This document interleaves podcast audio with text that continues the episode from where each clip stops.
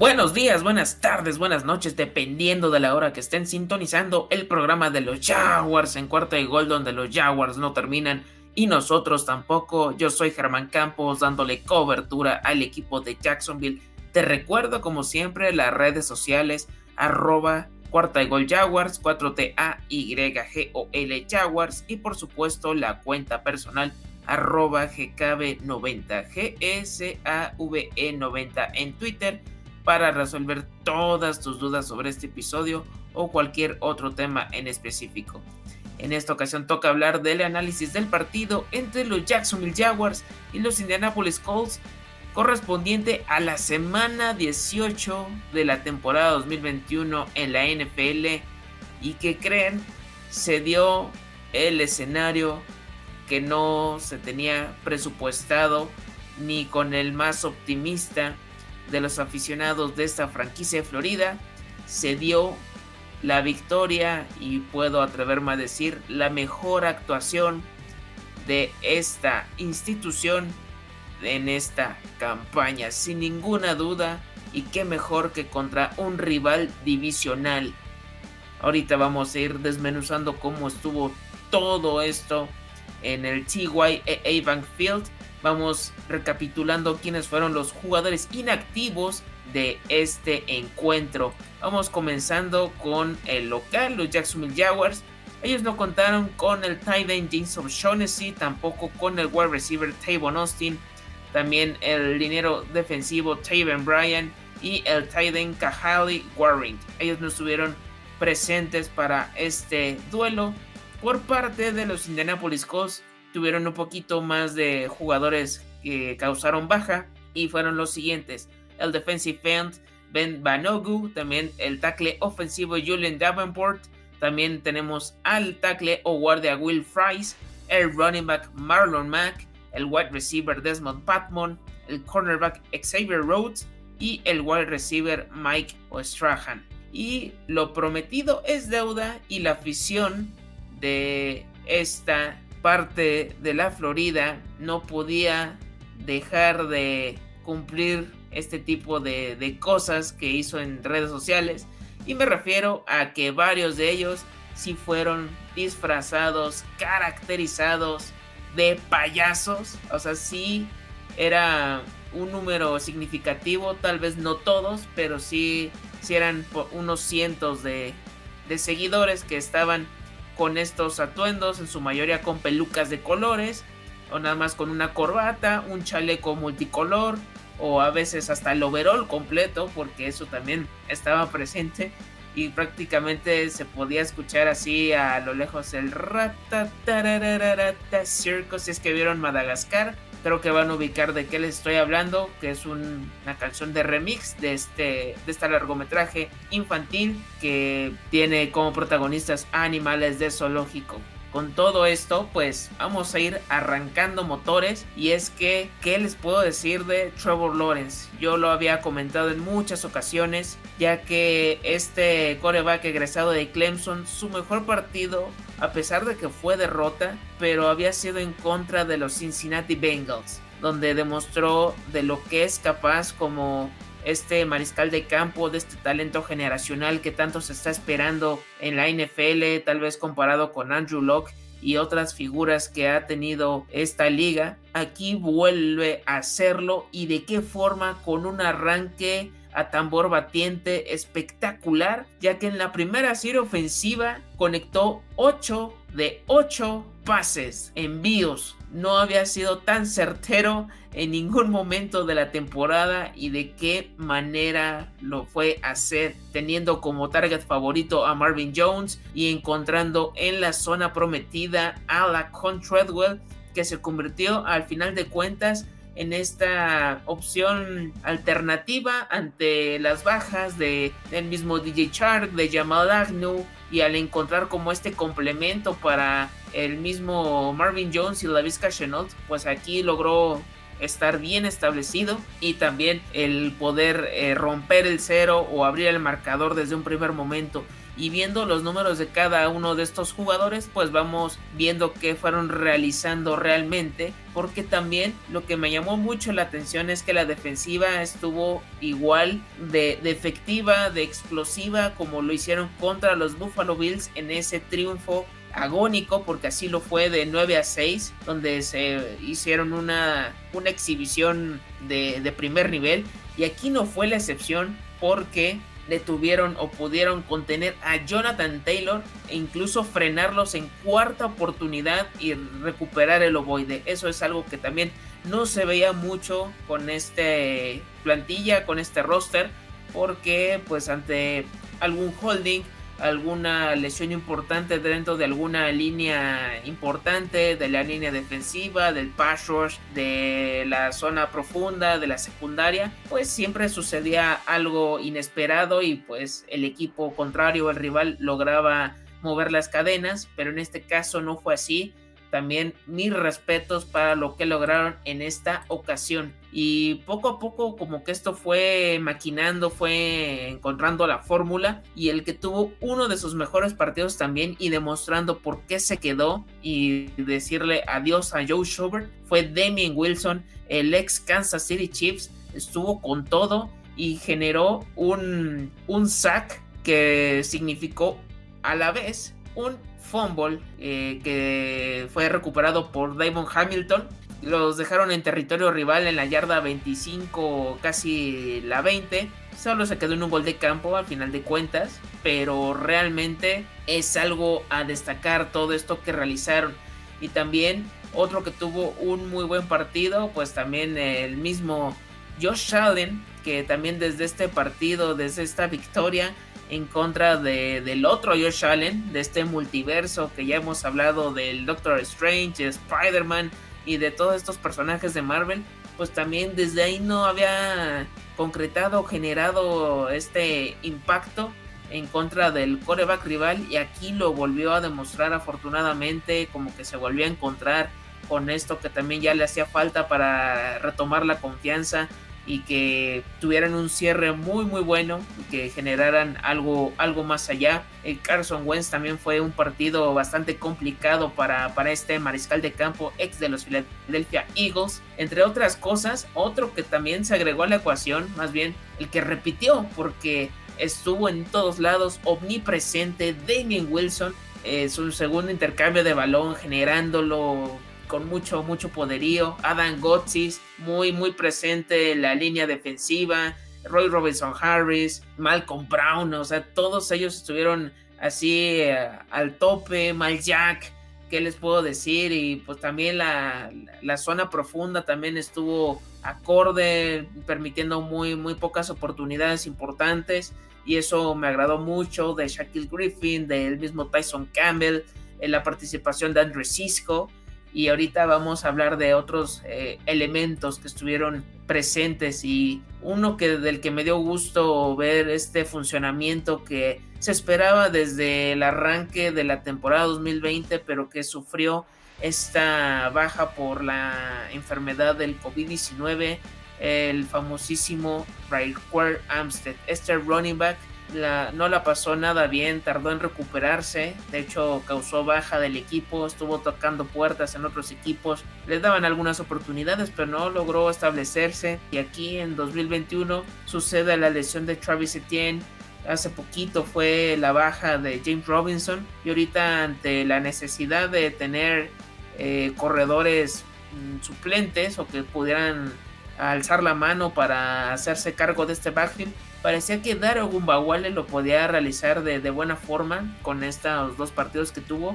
pero este, este running back lo hizo, lo hizo posible y de qué forma. Fue muy emotivo este acarreo largo de 26 yardas donde demuestra que todavía tiene gasolina en el tanque, que no hay que descartarlo. Y si hay alguna eventualidad, pues él puede estar presente eh, para los Jacksonville Jaguars. O sea, no, no hay que descartarlo para nada. Y me dio mucho gusto el ver este, este regreso. Y es que gracias a ello se generó este, este touchdown con un pase que parecía improbable de Trevor Lawrence ahí, eh, eh, que le estaban persiguiendo, que ya estaban a punto de capturarlo y logró lanzar el ovoide y encontrar a Marvin Jones, que también, hablando de, tuvo una de estas cosas extrañas que, bueno, no extrañas, que creo que se forman parte de y se entiende, son objetivos individuales, que si este wide receiver eh, lograba las 70 recepciones en la temporada, pues podía caer un bono de 500 mil dólares y así lo logró y de qué forma también complementando con una anotación.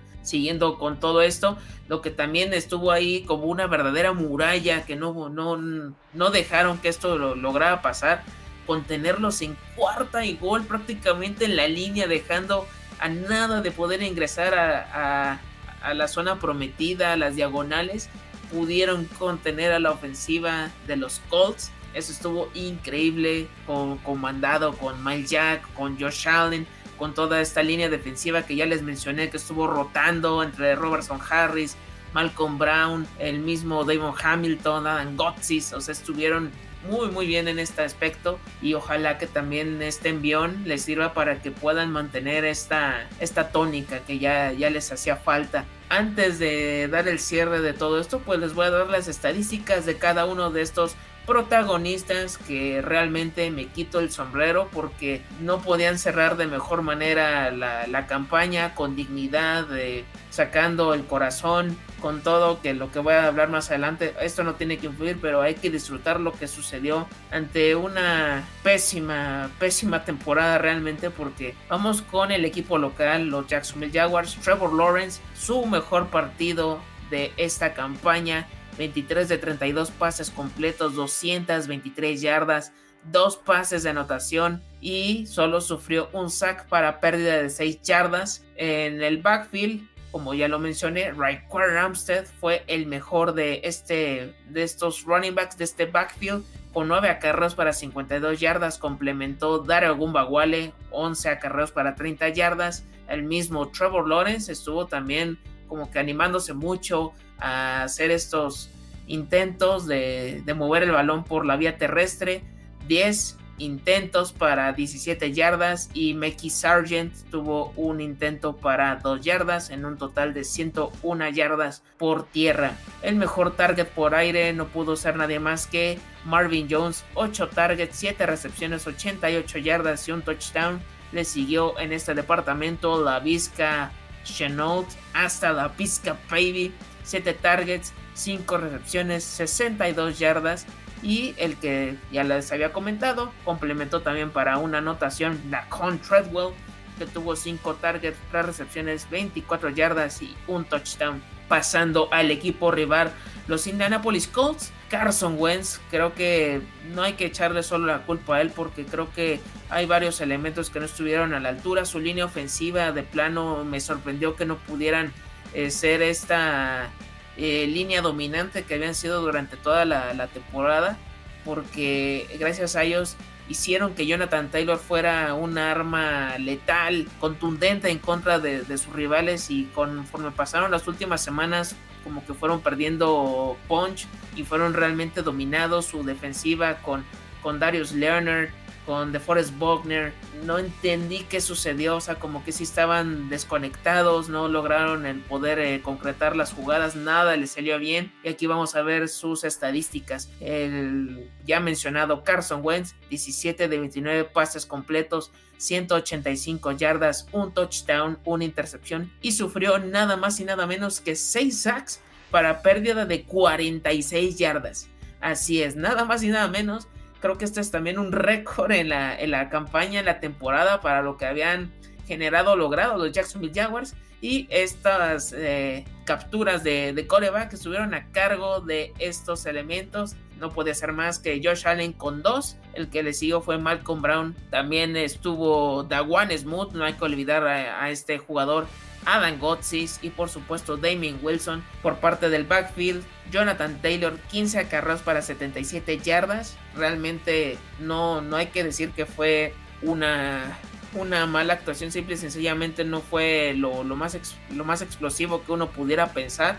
Porque tuvo un buen promedio, 5.1 yardas por acarreo, pero en los momentos determinantes, pero no, no pudo hacer algo más allá y tener alguna anotación que pudiera acercar o incluso darle la vuelta a este Electronic. El mejor wide receiver de, de los Colts fue Michael Pittman Jr. con 7 targets, 6 recepciones, 64 yardas y fue el único touchdown de, del día para, para Indianapolis y los que estuvieron rotando ahí entre Jonathan Taylor, T.Y. Hilton, Moody Cox, Naheem Hines, ninguno de ellos quitando a Michael Pittman Jr., ninguno pudo igualar o superar las 50 yardas por aire, nada más para que se den una idea de lo, cómo estuvo este reparto de oportunidades.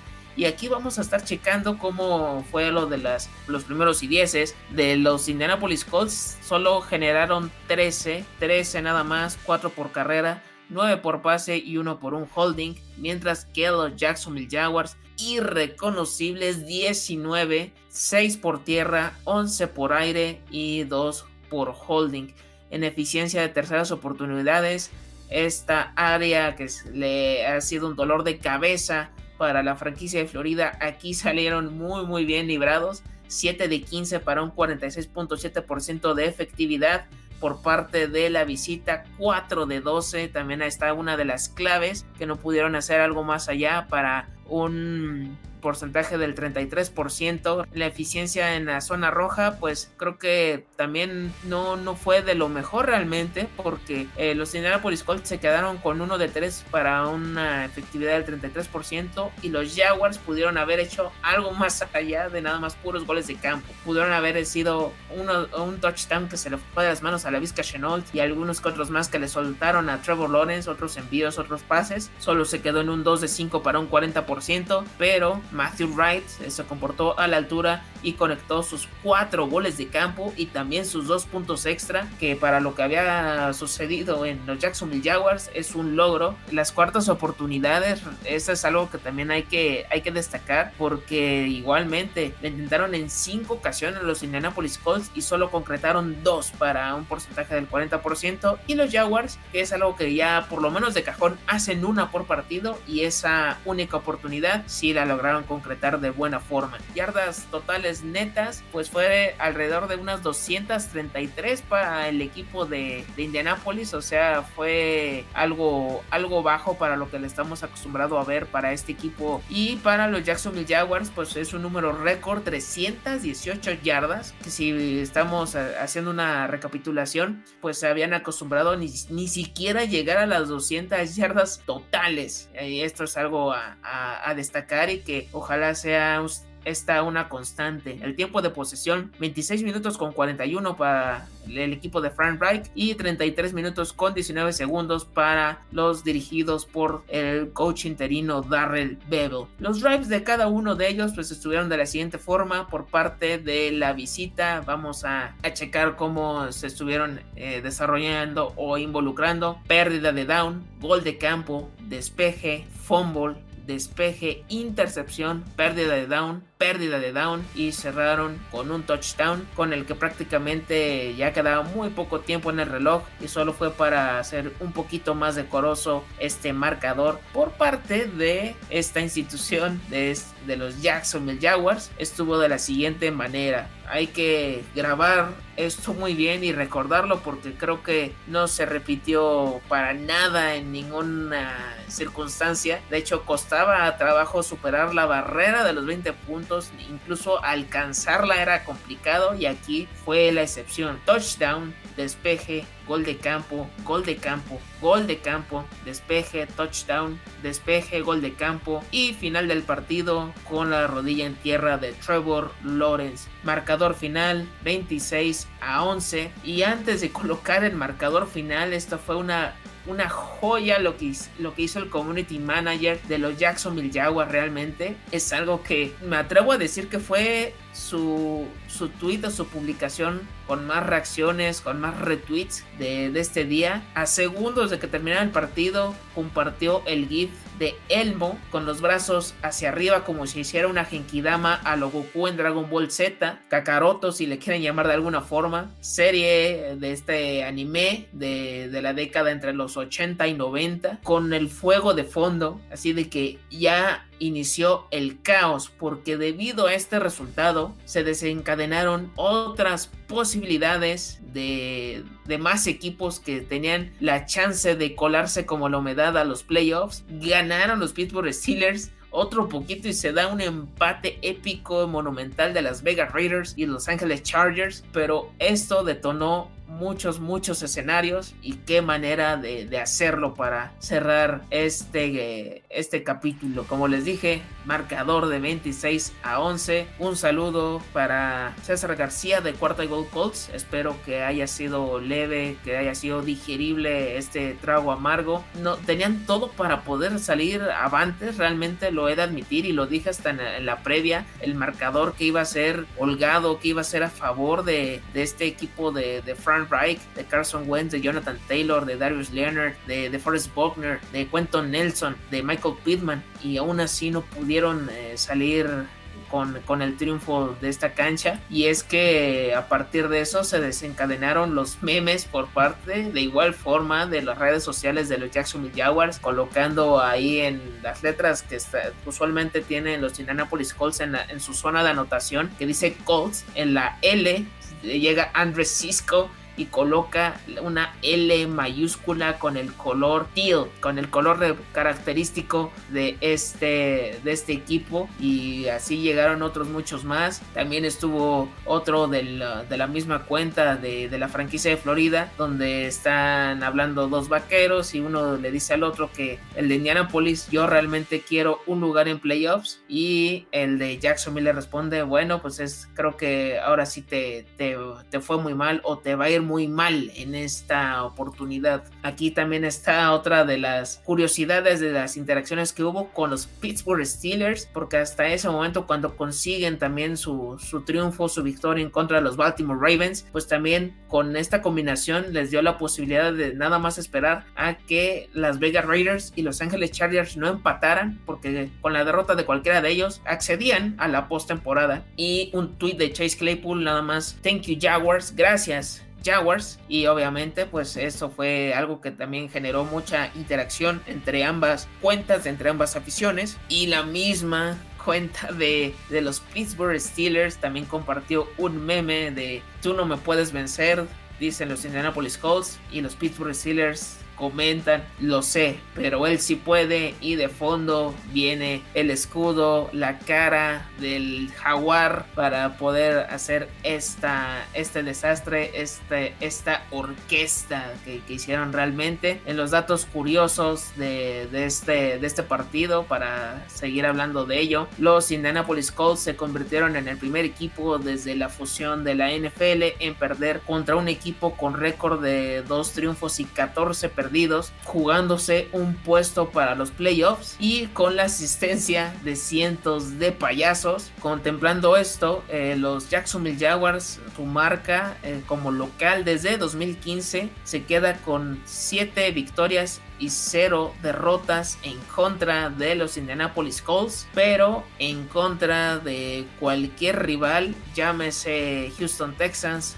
Tennessee Titans, los New York Jets, los Detroit Lions, el que me digan, tienen una marca, un récord de 15 triunfos y 35 escalabros. O sea, nada más se transforman en contra de, del rival divisional. Pero bueno, y ahorita vamos con lo demás. De ahora, ahora sí como haciendo un resumen del rendimiento de cada uno de estos novatos elegidos en el draft del 2021, pues creo que me puedo quedar con cuatro jugadores que se rescatan totalmente y los otros pues es cuestión de verlos para su segundo año para ver cómo sigue su evolución, su progreso de cara a esto. Obviamente, el primero de ellos es Trevor Lawrence, que con estos dos partidos contra los Cincinnati Bengals y los Indianapolis Colts, me da a entender que tiene mucho que demostrar todavía este coreback que tiene, tiene muchas armas, solo es cuestión de de arroparlo, de, de protegerlo bien con eh, línea ofensiva, que le den más wide receivers, más tight ends, o sea, que a lo mejor tengan un poquito más de, de nivel, si se puede decir de alguna forma. Otro del que también, la verdad, cuando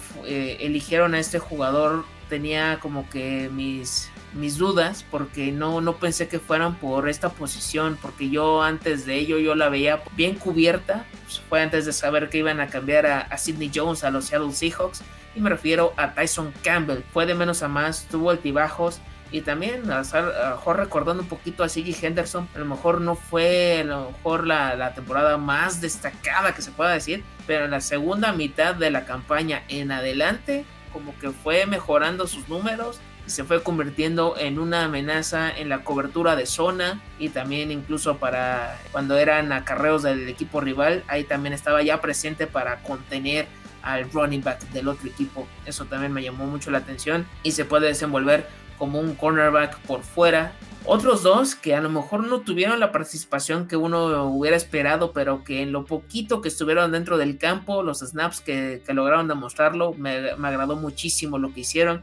El primero de ellos, Walker Little, que sí, tenía muchas eh, dudas por la cuestión de que venía de, de una lesión muy fuerte a mediados de 2019 en su etapa de college que no disputó el 2020 por hacer opt-out debido a esta al COVID-19 y ahorita pues obviamente con la pretemporada pues estuvo teniendo varias repeticiones con el primer equipo estuvo teniendo participación en, lo, en los duelos de, de, preparación, pero no, no tenía realmente como que todavía la, la, cabida para poder relevar a Cam Robinson o Andrew Wingard o incluso rotarlo para la parte derecha con AJ Khan o Jawan Taylor, pero poco a poco se fue ganando las oportunidades debido a lesiones o porque eh, estos elementos de la línea ofensiva entraban a la lista de reserva de COVID-19. A partir de eso, él tiene la oportunidad y en las 71 presiones de pass rival, solo permitió un, un, impacto al coreback o un sack. Y más que un sack, fue presión al coreback. Porque fuera de eso, en las 70 restantes, de acuerdo a Pro Football Focus, estuvo como una verdadera pared. No, no pasó ni el aire. Entonces hay que checar que, qué va a pasar con Cam Robinson porque se le acaba su contrato de jugador franquicia, saber si va a renovar o va a cambiar de aires, pero en dado caso pues ahí tienes a un muy buen relevo ya para esto. Y el otro, que lo dije hasta el cansancio durante esta campaña, que tuvo una muy buena pretemporada y ahorita desde el arranque hasta el final no tuvo la participación deseada, pero creo que hizo, lo hizo muy bien. Andrés Cisco que este, este safety también demostró de lo que puede hacer dentro del terreno de juego realmente. Creo que también tiene un muy buen futuro. O sea, si Andrew Wingard continúa o no dentro del equipo, creo que este es el, el sustituto, el recambio perfecto. No hace falta nada más. Y creo que en esa zona del campo va a ayudar muchísimo para esta reconstrucción tanto en la defensiva como en la ofensiva. Y por supuesto de los otros novatos con los que hay que ver cómo se da su, su evolución. Obviamente el primero de ellos, Travis Etienne, se dio su lesión en el partido en contra de los New Orleans Saints en la pretemporada y no pudimos ver su, su potencial y si, bien, se, si regresa sano, que es lo que todos estamos esperando, pues va a ser un muy buen complemento de, en este backfield si es que continúa también Gene Robinson, porque él también tuvo una fractura muy fuerte y parece que no va a regresar a inicios de, de, la temporada del 2022. Puede ser que se lleve un poquito más de tiempo. Hay que estar al pendiente de estos dos running backs para ver cómo van evolucionando. Y de los otros jugadores que no estuvieron presentes por cuestiones físicas o no entraban eh, por decisión del staff de cocheo, que también luego entraban a la lista de reserva COVID. O sea, no, no tuvieron tanta oportunidad, pero me gustaría que, que, les, diera, que les dieran otra chance para 2022, pues creo que es, es obvio por parte de estos jugadores. El tackle defensivo Jay Tufel, el defensive end edge eh, Jordan Smith, el tight end Luke Farrell y el único que no logró hacer el roster final fue el wide receiver Jalen Camp. Y ahora sí, pasando al, al tema que a lo mejor no, no sé si lo tenían ya que se me había olvidado, que ya como que lo había pasado de largo. Por supuesto que no, había que hablar de el tema de Trent Balky. Ah, o sea, esta manifestación de que los aficionados fueran caracterizados de payasos no, no era por casualidad, simple y sencillamente era también para exigir la salida o el adiós de, de este personaje como gerente general del equipo y de hecho un reporte de, de, Jay Laser y tiene mucha mucha razón. Yo la verdad lo le encuentro mucho sentido. Y es que todos estos candidatos de los que hemos hablado de, de Doc Peterson de Jim Cadwell de Byron Leftwich de Todd Bowles de Eric Bienemy de Brian Double de Nathaniel Hackett de Matt Everflus de Kellen Moore, de Dan Quinn y a lo mejor se me escapa alguno que otro de esta lista, pues no tienen ganas o mucha intención de, llegar a, Jacksonville simple y sencillamente porque está Trent Balky dentro de ese puesto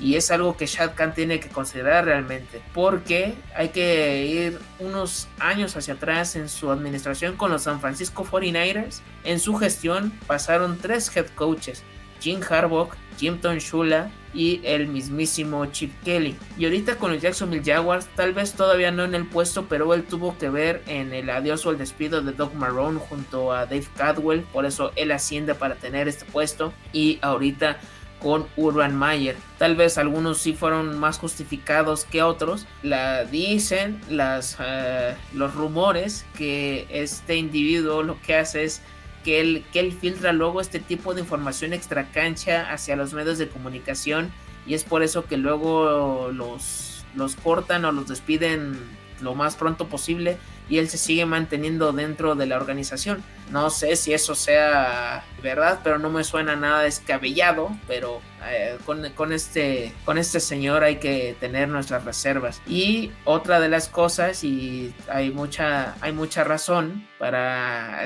recordar lo que sucedió pues, eh, durante el medio tiempo o cuando hubo alguna oportunidad para que hubiera interacción por parte de los aficionados ahí con, con los reporteros o los insiders que tiene el mismo equipo. Una aficionada estaba respondiendo una trivia sobre los jugadores de los Jacksonville Jaguars y tenía tres opciones para responder para ver cuál era la respuesta correcta y ella fue contundente. Despidan a Trent Balky. Fue un drop the mic, un turn down for what, porque ese fue el sentimiento de la mayoría, si no es que de todos los presentes en el CYA Bank Field. Fue una explosión en júbilo, de, aplaudir, de, gritar, de saber que sí, es el, sentir de, estos seguidores. Y no es para menos, o sea, todo lo que le estoy diciendo tiene, tiene una razón de ser. No, no es por cualquier cosa que sí se tuvo la victoria, el triunfo sobre los Indianapolis Colts, pero no hay que olvidar que esta gestión desde que él estado al mando pues no ha sido la mejor de todas. El equipo termina con récord de, de 3-14 y con el triunfo de los Detroit Lions en contra de los Green Bay Packers se conserva el pick número uno del draft del 2022. Y también otra de las cosas que también me llamó la atención y que pues también ahorita con este famoso Black Monday donde se le dan las gracias o cortan a head coaches de, de varios equipos. Pues, entre ellos ya estuvo el de Mike Zimmer de los Minnesota Vikings, Matt Nagy de los Chicago Bears, Brian Flores de los Miami Dolphins. Un saludo a, Ángel Tigrillo Márquez que seguramente ha de estar eh, afectado por, por, esta, por esta noticia. También el día de hoy, pues también se da el despido o el adiós de Joe Judge como coach de los New York Giants. Entonces también ahorita ha habido varios movimientos, pero hablando precisamente del Black Monday, UCF Jaguar, que es uno de los podcasteros, de los influencers, si se puede decir de alguna forma, de los Jacksonville Jaguars en Estados Unidos, y tiene mucha razón. O sea que en este lunes que el silencio total de Shad Khan fue algo que no se puede aceptar después de, primero del triunfo y después de que no hubo nada para hablar acerca del futuro del equipo. Eso sí, también como que lo deja mal parado al dueño de, la franquicia de Florida. Y ahorita, volviendo con lo de los candidatos para, para ser el, el head coach, de los Jacksonville Jaguars, pues las apuestas realmente hay que, hay que checarlas porque sí está preocupante de que el número uno es el que ya comentamos en la previa. que la verdad es una noticia bastante desagradable y es un reporte de Eugene Frenet de acuerdo al portal de apuestas Sports Betting. En primer lugar, Bill O'Brien con más 150 es el ahorita el favorito para llegar a, esta institución. De ahí le sigue Darrell Bevel, es decir, que se puede quedar como, como el head coach, este que, que ahorita está como interino. Después le sigue Jim Cadwell con más 550. Recordando nada más el de Darrell Bevel es más 300. Después en cuarto lugar Doc Peterson con más 750. En quinto puesto Vinyl Leftwich con más 800. En sexto Eric the Enemy más 900. Después le sigue eh, Double con más 1200, Matt Everfluss con más 1200 y Joe Brady con más 1200. Y esto también me da a entender que los que ya han quedado descartados de alguna forma es eh, Todd Bowles, Kellen Moore, el mismo Dan Quinn, Nathaniel Hackett y creo que nada más. No sé si se me escape algún otro, pero esos son los que parece que ya están más lejanos de poder convertirse en el próximo entrenador en jefe de los Jacksonville Jaguars. Y nada más para recapitular que no solo es este, este equipo está buscando head coach, aquí está la lista cortesía de Adam Schefter, además de los Jacksonville Jaguars, también las Vegas Raiders. Habrá que ver qué deciden, si quedarse con Rick Bisaccia o buscar otros horizontes. Los Miami Dolphins, los Minnesota Vikings, Chicago Bears y New York Giants. Ah, y estos tres últimos equipos, también aparte de, del entrenador en jefe, están buscando gerente general. Entonces también andan en las mismas, sabiendo que están con esta competencia. No me extrañaría que muchos de ellos, la mayoría, se pueda llevar a muchos de los candidatos que ya Jacksonville tenía en mente, que ya, ya ha entrevistado, de hecho. Y ya de, de, todos ellos, ya van a ir con Doug Peterson, con Byron Leftwich, con Brian Double, con este Eric The Enemy. Entonces hay que estar ya de una vez al tanto para ver, a ver si no nos quedamos con la peor opción. Y la peor opción es Bill O'Brien. No hay que, hay que darle más vueltas al asunto. Por favor, Chad entiende de una vez por todas. Trent Balky debe de irse, de renunciar al puesto de gerente general de esta franquicia. Por favor, es lo que más te, te, imploramos, te pedimos. Nada más también antes de ir cerrando, los Jacksonville Jaguars firmaron a estos jugadores como reservas a futuro para que los tengan en cuenta, como si continuaran en el practice squad el wide receiver James Cotton Jr., el running back Nathan Cottrell, el linero ofensivo Coy Crunk, el wide receiver Josh Hammond, el linero ofensivo Jared Hawker, el wide receiver Tim Jones, el dinero defensivo Jeremiah Ledbetter y el dinero ofensivo Badara Traoré. Y antes de terminar, hay que checar cómo está el calendario de la temporada 2022. Agárrense de las manos, diría José Luis Rodríguez el Puma, para que, estén al pendiente de cómo, cómo está eh, la siguiente campaña para, para, el equipo. Obviamente hay que, hay que darlos por descartados, pero de, de igual forma menciono a los rivales divisionales en casa. Estarán enfrentando a los Indianapolis Colts, Houston Texans, Tennessee Titans, Denver Broncos, Las Vegas Raiders, Baltimore Ravens, Dallas Cowboys y New York Giants. De visitantes van a estar yendo a domicilio de igual forma Indianapolis Colts, Houston Texans, Tennessee Titans, Kansas City Chiefs, Los Angeles Chargers, New York Jets, Philadelphia Eagles, Washington Football Team hasta el momento porque posiblemente ya cambien de nombre ya para el 2 de febrero y los Detroit Lions. Entonces para que anoten en el calendario más o menos cuándo se van a poder enfrentar a estos equipos, pero prácticamente ya es un hecho que estos son los rivales que tendrá los Jacksonville Jaguars para la temporada de 2022. Y bueno, esto fue todo por hoy. Muchas gracias por sintonizar, por acompañarme en este episodio de Cuarta y Gol Jaguars. Antes de dar por, terminado este programa, quiero agradecer a,